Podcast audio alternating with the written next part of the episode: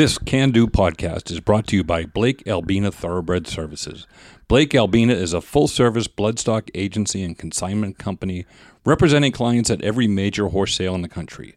For more information, call Ron Blake at 859 396 4836 or Hunsley Albina at 859 621 0800. Whether an experienced owner or a newcomer to the game, Blake Albina has the knowledge and experience to help you achieve your goals in the thoroughbred industry. I got the horse right here. The name is Paul Revere, and here's a guy that says if the weather's clear, can do, can do. This is Bill Duncliffe, welcoming you back to another edition of the Can Do Horse Racing Podcast, a podcast about all things horse racing, some history, some handicapping, and some humor. Before we start, I just want to provide you a little note about what we're doing differently this week. Our big score and guest handicapper segments are going to be separate downloads for this and next week only. In this edition, we're pleased to provide you with part one of two of our special Memories of Long Acres podcast. I've spent many more years than I care to reveal or count even being a passionate follower of this horse racing sport of ours. From my days at the old Weymouth Fair to today, I've been fortunate enough to experience the thrills and excitement of thoroughbreds, and standardbreds, truth be told, at outposts far and wide. Belmont, Tampa, Keeneland, the Red Mile, Santa Anita, Saratoga, Del Mar, the Meadows, and the Meadowlands, to name just a few. I was even fortunate enough to have a client for a number of years in the Seattle area, which allowed me the opportunity to visit Emerald Downs. But even long before that trip to Emerald, seemingly everywhere I went, I had begun to hear memories and read stories about the track that preceded Emerald as the Pacific Northwest's premier racing venue, that being Long Acres Racecourse. Now, the role of racetracks that have closed over the years is, sadly, legion. You think about names like Tropical Park, Hollywood Park, Rockingham, Bay Meadows, Lincoln Park, Ak-Sar-Ben, Narragansett. The list is lengthy and unfortunately it's still growing. Time marches on, progress is never pretty, Anyone who has spent any time on this earth knows that life can be rough and unforgiving. Heartfelt memories, loving stories, and humorous tales are welcome buffers we build and share against those sad edges of our existence. I can say with certainty, though, that in all my years I have heard more heartfelt memories, read more loving stories, and heard more humorous anecdotes about Longacre's Racecourse than of any other historical racing venue. I'm sure that there as well about those other places, but none of them come up with the consistency of those associated with Long Acres. I've long been a history buff, and so when I started this podcast, I determined that one of the things I wanted to do with it was provide a vessel to talk about the history of our sport. And as I thought about that, I realized that there was one story I really wanted to dive into. That, of course, being the history of Long Acres Racecourse, and more specifically, what it is about Long Acres that causes people to still reminisce so fondly now more than 25 years after its closing. So, over time, I reached out to connections both old and new to plumb their memories of Long Acres, and in my own small way, bring a little bit to life this place that holds so prominent a place in many people's hearts. We're fortunate enough to have a variety of voices to talk about their memories of Long Acres with us on this special two part podcast. Longtime jockey Joe Steiner, whose family has been intimately involved with racing in the Pacific Northwest right up to the present day, offered his thoughts. Vince Bruun, Director of Media Relations at Emerald Downs, who worked in publicity at Long Acres, provided us with many details and memories. Stephen Sadis of Sadis Filmworks, who produced a wonderful documentary about Long Acres, tells us, among other things, how Long Acres got him his start in filmmaking. And finally, my old friend Harley Spring told us about working at Long Acres and how it shaped him as an adult. It was actually Harley who implanted the thought about doing this show a few years back. We were at the Belmont Stakes together with him and his lovely family, and he told me how he had grown up working around Long Acres. Of such small conversations are large undertakings begun, and, at least for me, rewarding undertakings. So, enough talking about a trip down memory lane. To paraphrase an old proverb, a journey of a thousand memories begins with a single step. So, let's step out.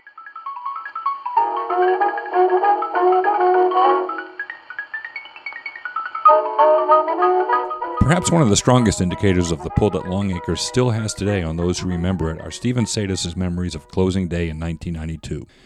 The combination of Ken Burns' Civil War documentary and Longacre's passing into the history books inspired an entire career. That was really on the heels of seeing the, the Civil War documentary come out, and I was in Los Angeles at the time. And uh, then I heard that the track was closing, and just uh, you know, I had kind of grown up with all the stories of Joe Gottstein and putting the track together, and so that became a huge voyage of discovery for me to tap into how it was done and also figure out how to make a documentary at the same time.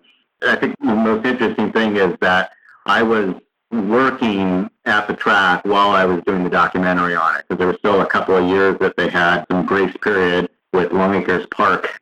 I mean, I remember sitting on the roof. I, I went to the very top of uh, the highest vantage you could get to get a shot because I was filming on the last day of the race. And I swear I was just sitting on top of the roof and watching the last race at Longacres. And they had decided beforehand, uh, Gary Henson, who was the race caller, and he decided that uh, the very last race at Longacres, he would not do the race call. He would just let the horses go around the track. Uh, so I was up there filming, and I, uh, I I couldn't stop from shedding a tear. it was just a really powerful, powerful moment, and it, it kind of gave you right away a sense of loss, you know, while you were still there.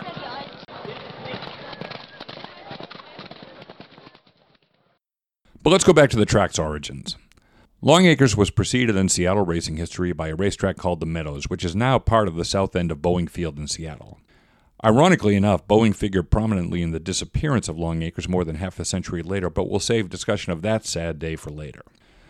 Longacres grew out of the singular vision of Seattle native Joe Gottstein. After being a driving force to re-legalize horse racing and parimutuel wagering in the state of Washington, he drove the building of Longacres in record time. Vince Bruun brings us back to its roots and the impact it has had on his life. Vince also reminded us that as a Western state, when the West was still the capital T, capital W, the West, horses and horse racing was part and parcel of the culture.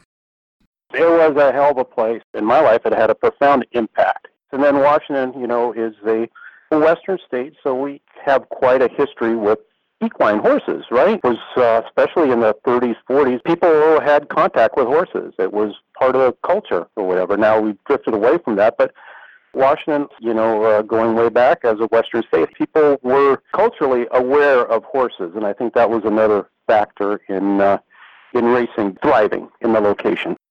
Joe Steiner, whose family was a fixture at Longacres and has remained so at its successor, Emerald Downs, echoes Vince's point about the relevance of horse racing in the sporting world at that time.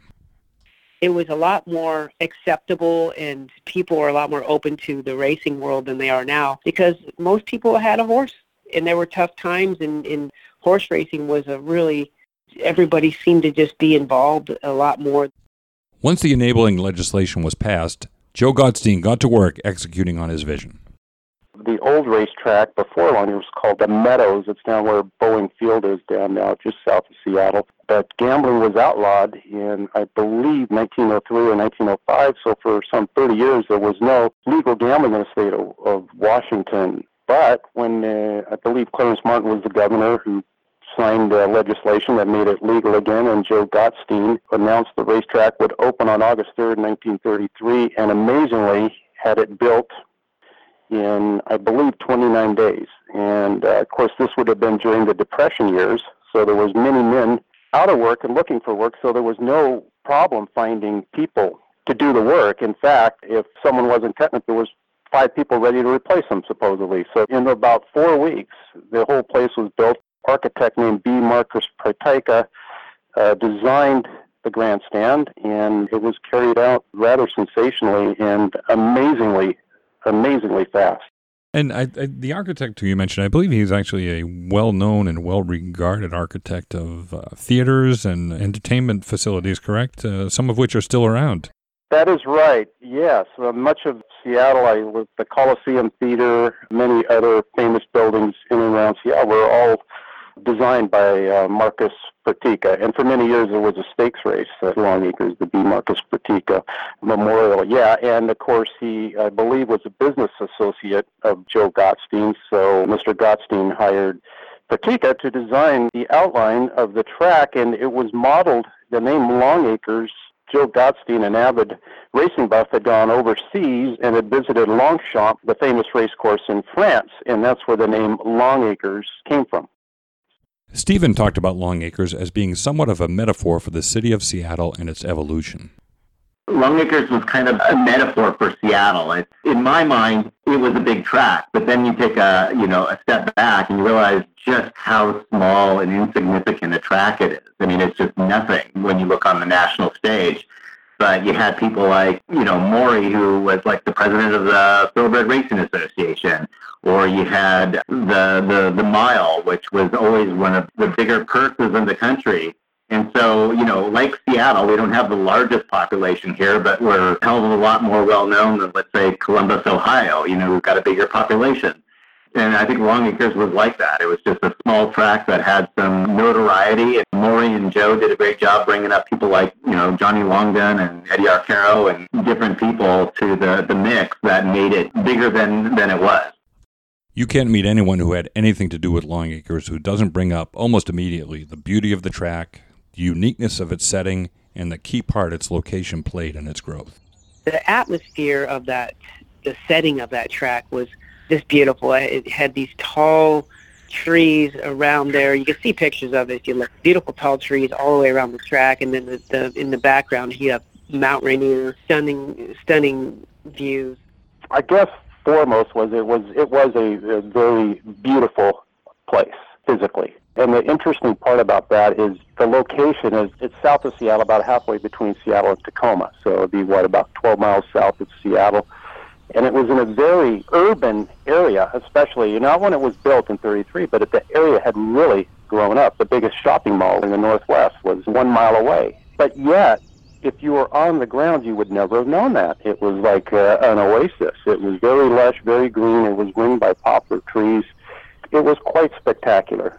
The setting, the, the view of Mount Rainier, and of course, the racing at that time originally would begin uh, when the track opened had a pretty short meet. It would go from August just past Labor Day, but it eventually, were, for many, many years of its existence, it would open up about Memorial Day and then go through Labor Day. So it was a pretty short season, but those were the beautiful months in Seattle. If you've ever been to the Northwest, those July and August around here are spectacularly beautiful. You know, we have a well-deserved reputation for being wet and rainy and gloomy and gray, but not during those months. And racing would typically be run during those times. So you combine the beautiful location uh, with the beautiful weather and the beautiful upkeep of the plant, you know, and you had a, a very unique and beautiful setting. First time visitors there, we'd frequently hear, wow, we had no idea this place was so beautiful.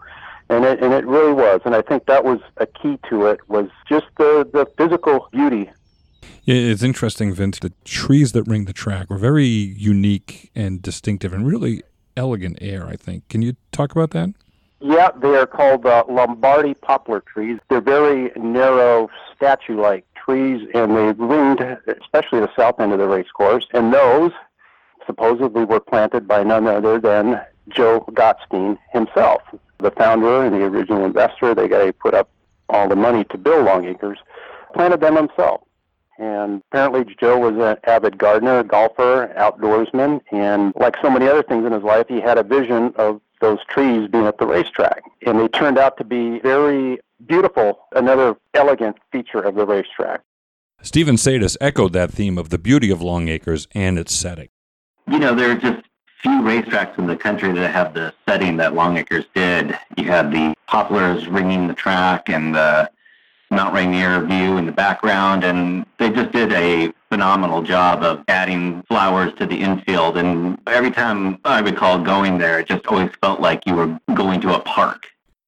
Harley Spring captured what the sporting scene was like in Seattle in his younger years and expounded on some of the factors that captivated multiple generations at Longacres.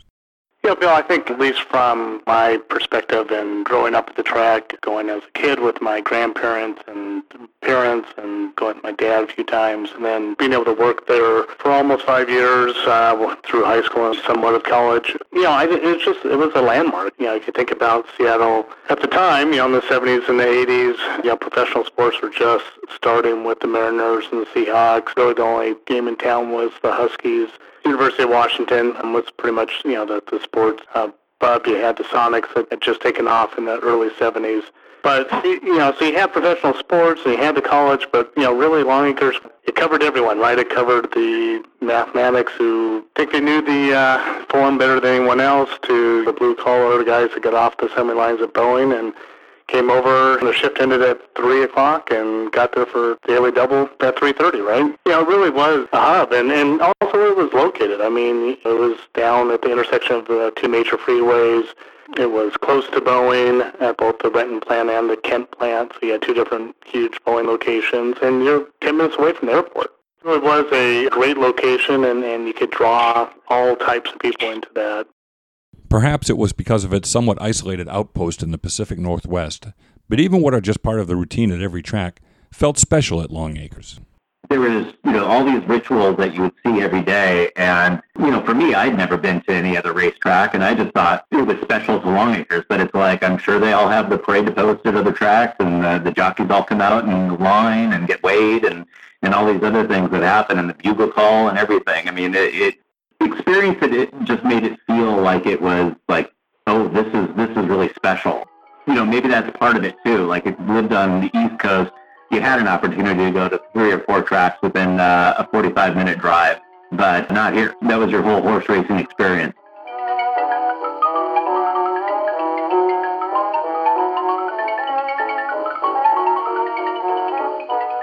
Any horse racing fan knows that with the exception of some ultra-modern racetracks, the facilities are usually a crazy quilt of large rooms, small warrens, and more nooks and crannies than an English muffin.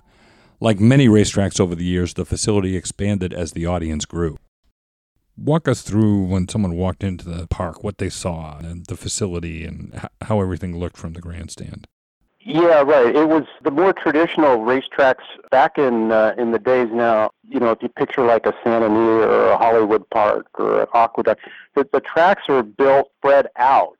That is, like the grandstand would expand extend from like the eighth pole to the finish line. There's a modern way now to do it is to build up rather than out because you want to concentrate everything by the finish line because you don't have nearly as many people on track in the days of of simulcast wagering and so forth.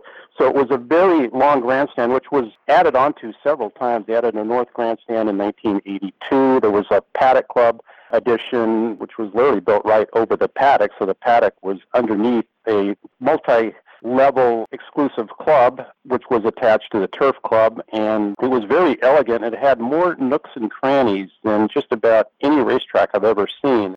Stephen also commented on the layout of the facility. So you had this odd collection of buildings that were sort of stitched together, and I always thought it was kind of interesting that you could walk from, let's say, the program office, which was on the north end, all the way to essentially the, the paddock, and you could almost do it you know, entirely underneath the track through a odd labyrinth of uh, going behind the mutuel lines and underneath the building and then through this. And so the structure itself, there was the old wooden stands, there was the new gazebo. So it's kind of a mix of, of different elements, it's almost like a, a home that you kept adding on to. So the Turf Club, it was the place to be or be seen in the Pacific Northwest on a weekend. It was almost impossible to get a table in there. It was all the movers and shakers in the Seattle business community and Seattle society would be at the racetrack on a weekend. In building Long Acres out to his singular vision, Joe Gottstein was certainly not afraid to be innovative. It had a very modern speaker system, so you could easily hear the calls of track announcer Gary Henson, before that his father, Harry Henson. And it was the first place to use Video Patrol in 1971 so there was closed circuit television monitors everywhere. And this was, you know, before technology really had run. So I, you know, credit to Joe Gotze and Maury Alhadeff. They were very progressive in the advent of technology at a racetrack where, you know, some tracks have reputation for being anti-technology.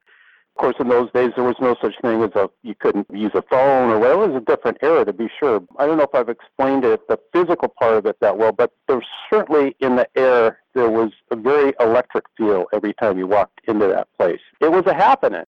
You mentioned, Vince, that Long Acres was the first track to use Film Patrol. I think I saw also that Long Acres was the first track to use the electric starting gate.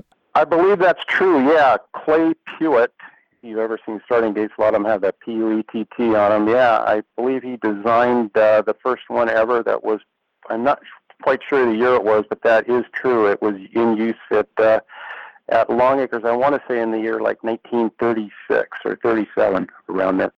Everything from the top floor of the grandstand out to the racing surface was focused on producing a top quality racing product. The racing surface at any racetrack is always a subject of heated debate among patrons. Joe Steiner talked about how the track surface itself played for jockeys in their mounts. Hey, Joe, you and I talked about the video that Stephen Sadis created, the, the Miracle Strip, and it was a very fast surface, correct? Yes, it was. It was always a fast track. They, it was a dirt. It's a dirt track, and it's always played fast. And we get a lot of rain up there, so it's the guys that the surface was always good whenever I rode there, and it handled all the weather. And you know, when it was fast, it was real fast. So they've had some track records up there and world records, I believe but it it was always a nice surface up there. I, I mean, I always I always never really wow this is a bad track. It it handled everything. Of course, any place built with a singular vision is likely to have some singular features as well. So, uh, Vince, when I've looked at aerial shots of the track, I believe I saw a swimming pool behind the tote board um, in one of the shots that I saw. What, what, what was that all about? Yeah, not not only did Mr. Gottstein found and put up the money to have Long Acres built. Yes, he also had his house right behind the tote board, and there was the aforementioned swimming pool back there. And him and his wife Luella lived behind there for many years. He'd go down to Santa Anita for several months every winter, but yeah, the house was right there. Such was the vision of an attachment to Long Acres, unique to Joe Gottstein. He made his home there. Even the stars of the sport were struck by the uniqueness of those living quarters sheltered behind the tote board. Eddie Arcaro came into Seattle for a Long Acres Mile one time, and it was in the middle of the night that he came in, and so he stayed at the Gottstein house. And apparently, he got a phone call in the morning, and he wakes up, and they ask him where he is, and he says, "I don't know, but they have the biggest backyard I've ever seen." As I said earlier, the attention to detail manifested itself everywhere. The Long Acres art collection was one of the most extensive uh, in all of racing. Much of that famous art collection was actually in Joe Gottstein's house. And the inside of the house was full of beautiful equine art, really quite spectacular. And I know the last three years when it was called, or the last two years it was called Long Acres Park after the sale to Boeing, uh, Lonnie Powell, who came in, was the general manager for the final two years. Him and his family lived in there. Even after Joe Gottstein's death, Maury Alhadeff, his son in law, continued to emphasize the track's art collection. Maury Alhadeff, who managed Long Acres after Joe Gottstein's death in 1971, was very much an art fanatic and was involved in uh, many art commissions and committees around the Seattle area. He really, that was one of his things, acquiring art for the racetrack. And it was, again, that was one of the things that just enhanced the place, you know, added a touch of elegance and class It seemed like everywhere you turned around in there, even in the the general public area, you'd see uh, some equine art on display. So it was it was very much a priority. The ambiance that the presence of artwork throughout the facility projected captured everyone's attention, as Stephen commented. It was steeped in its history. The art and, and the history, I think, was a huge part of it. I just remember being in the grandstand area underneath where the mutuel lines were and you know, you'd look at these huge portraits of horses that won a Triple Crown or the Mile. It, it just rang of a different time, and, and the art in the clubhouse and in the turf club was just unparalleled. It sort of brought out, you know, the beauty and the history of the track, and it, it, it was an important story for, I think, the family to tell uh, when people came to the track. And so it was like walking into a home and seeing family pictures on the wall. You know, it had a feeling that it wasn't just a money making establishment, it was a place to enjoy the day. It's always interesting as well how the smallest details can bring out the deepest feelings. The worn wood just made it feel like, you know, history was living. It just it gave you that feeling of being at an old ballpark, you know. There was just a lot of ghosts that lived there. It's important to note how the work of Maury Alhadeff, Joe Gottstein's son in law, continued in preserving and extending the unique environment that was Long Acres. It was his effort that made the Turf Club restaurant one of the best restaurants in all of Seattle. So you could go there and not just for the gambling, but people used to go there and eat just for dinner because it was one of the best restaurants in town. And that was kind of Maury's stamp on place was giving it so much character and accessibility to different people. Maury was just a huge a traveler. He was a huge connoisseur of food and wine, as well as art. And, you know, he would have these different, different recipes that he would bring in, or he'd, he'd go to his favorite restaurants around the world, and he'd bring them back to Long Acres. It just, you know, it, it's the same thing. It's like when you go there, you got something a little special, a little different, and it's not just your basic Applebee's in a racetrack. There were some really special uh, elements to that whole environment. Harley pointed out that there was an emphasis on satisfying a wide breadth of culinary options. I have fond memories of going there with my grandparents. It was very special, great atmosphere, but it was also the, the dollar hot dogs. You know, for mm. as long as long as Longacres was running, you know, the dollar hot dogs was always a staple. And yeah, that sort of goes back to that family atmosphere. I mean, you could go there and, and get your hot dog and beer and program. You know, it was five bucks, right? It wasn't, you know, 25 bucks before you even walked into the place to start gambling. Perhaps, again, because of its somewhat isolated outpost in the Pacific Northwest, a uniquely close family environment enveloped everyone at Longacres in its grasp.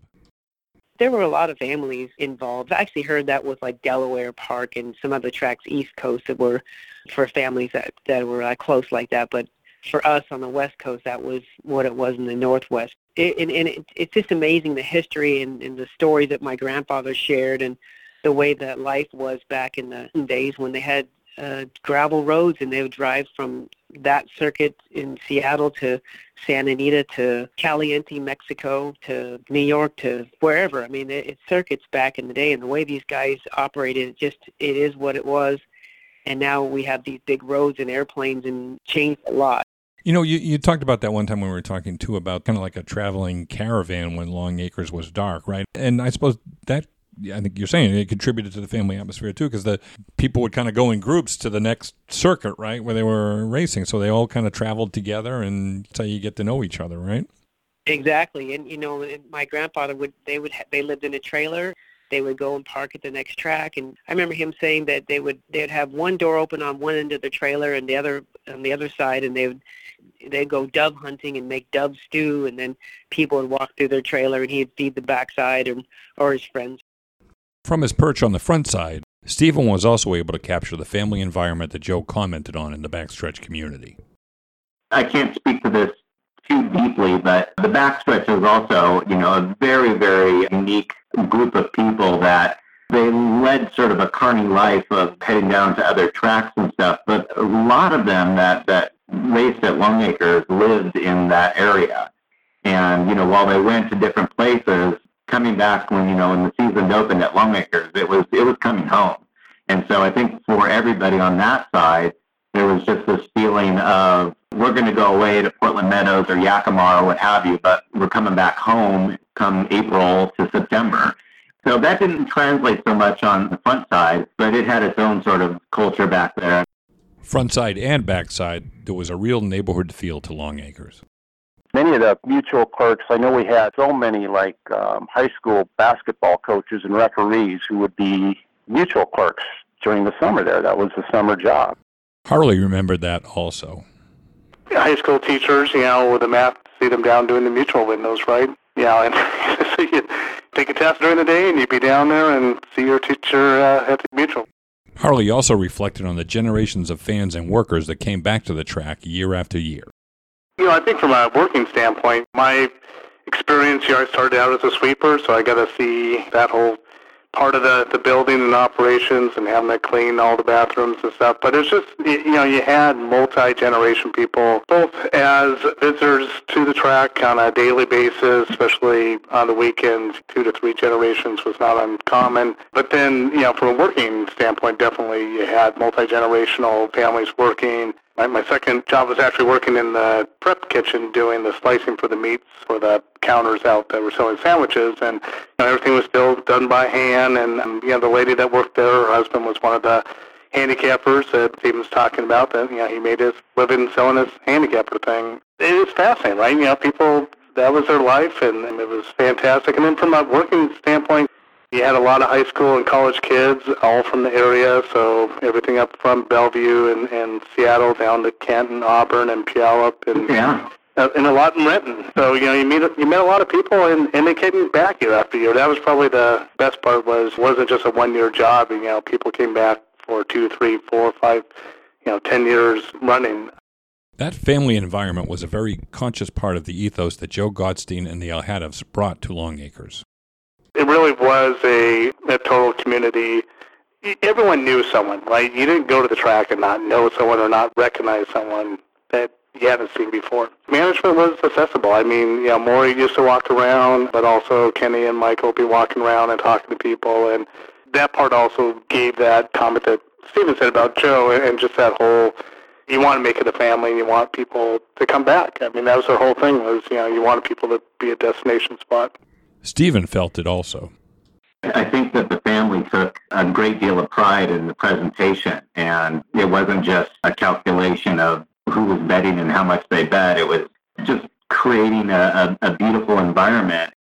Like many things across our culture these days, even the racetrack experience has, in many ways, become homogenized. The crowds have dwindled, of course, as simulcasting has taken hold.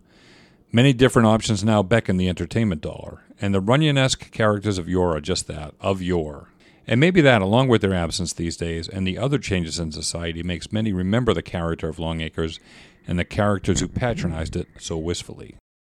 One of the first things I noticed when I first started going to the Long Acres with a brother in the 1970s was the amazing array of people, anywhere from the richest of the rich to the poorest of the poor, and everyone in between was at that place. And it made for a fascinating uh, people watching experience. And of course, in those days, you know, the on track crowds were big, not only at Long Acres, but everywhere. And it was just, you really felt like you were someplace when you were there.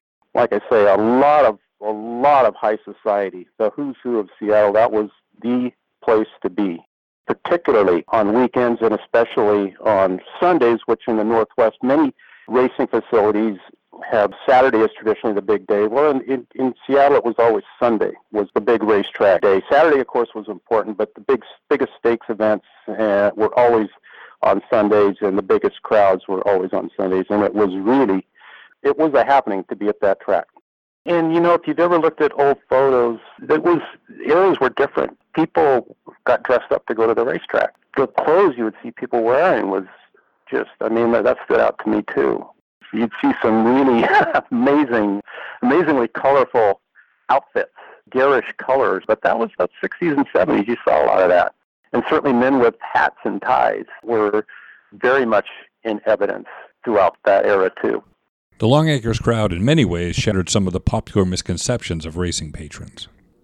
Senator Magnuson was a, a huge patron there, and Maury and he were pretty close. And that began with Joe Gottstein. And so it just became a power hub, too. You know, the Turf Club was just this place where a lot of deals were made, and, and that added to, added to the mystique of the whole place.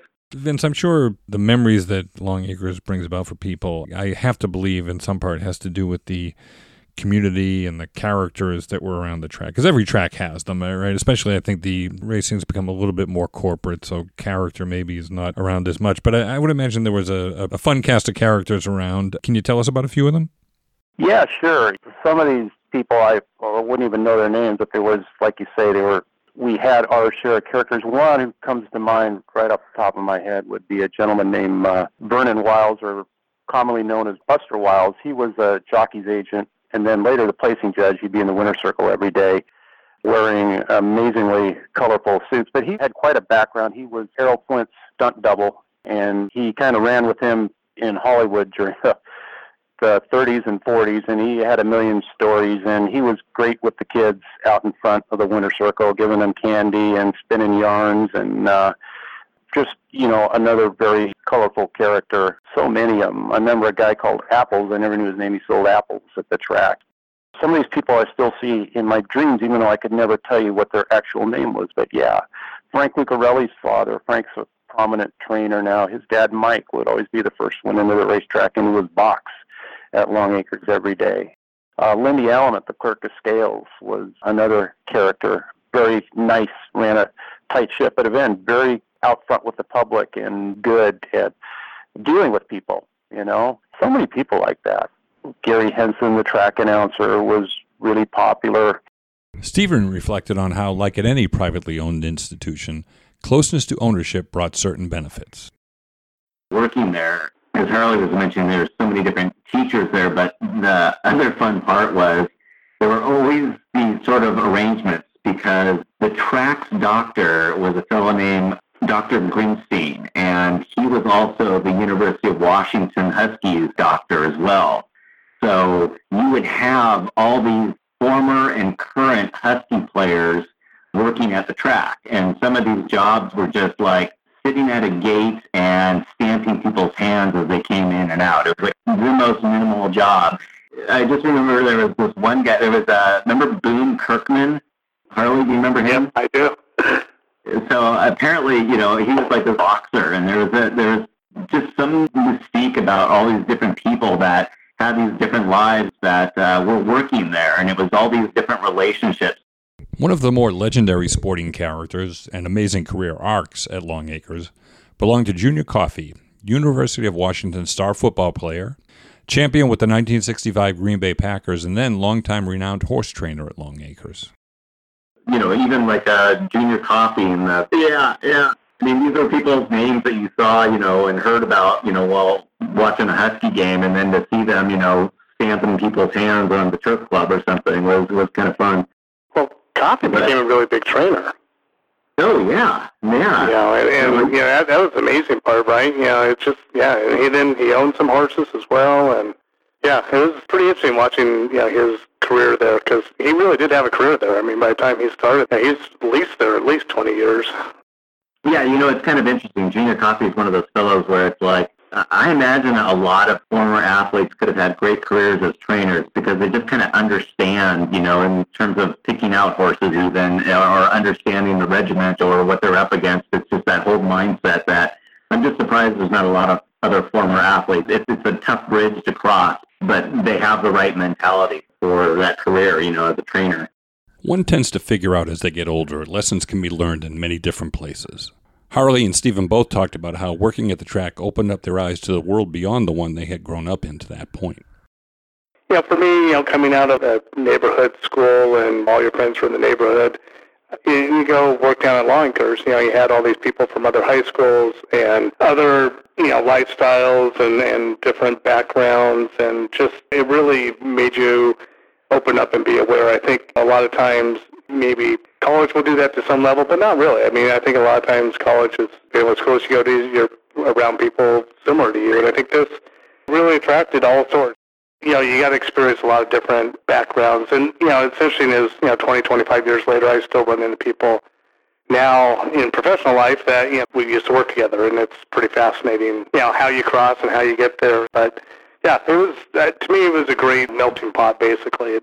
I would echo all those things. I grew up in a uh, pretty white, homogenous suburb of Seattle. And so, it was just a great exposure to all different types of people from all walks of life just the exposure to the different characters at the track, you know, you can't buy that kind of, and like, you know, like Harley said, you know, you, you go to college and you're still surrounding yourself with more people that are similar to you, but nothing was like the melting pot of the track. And at, some point, I, I it's still sort of a dream of mine, but I always thought there should have been like a sitcom, not unlike Cheers or something like that, based at a racetrack because you just had so many different people from all different walks of life and different stories. I mean, everybody had a story who was out there.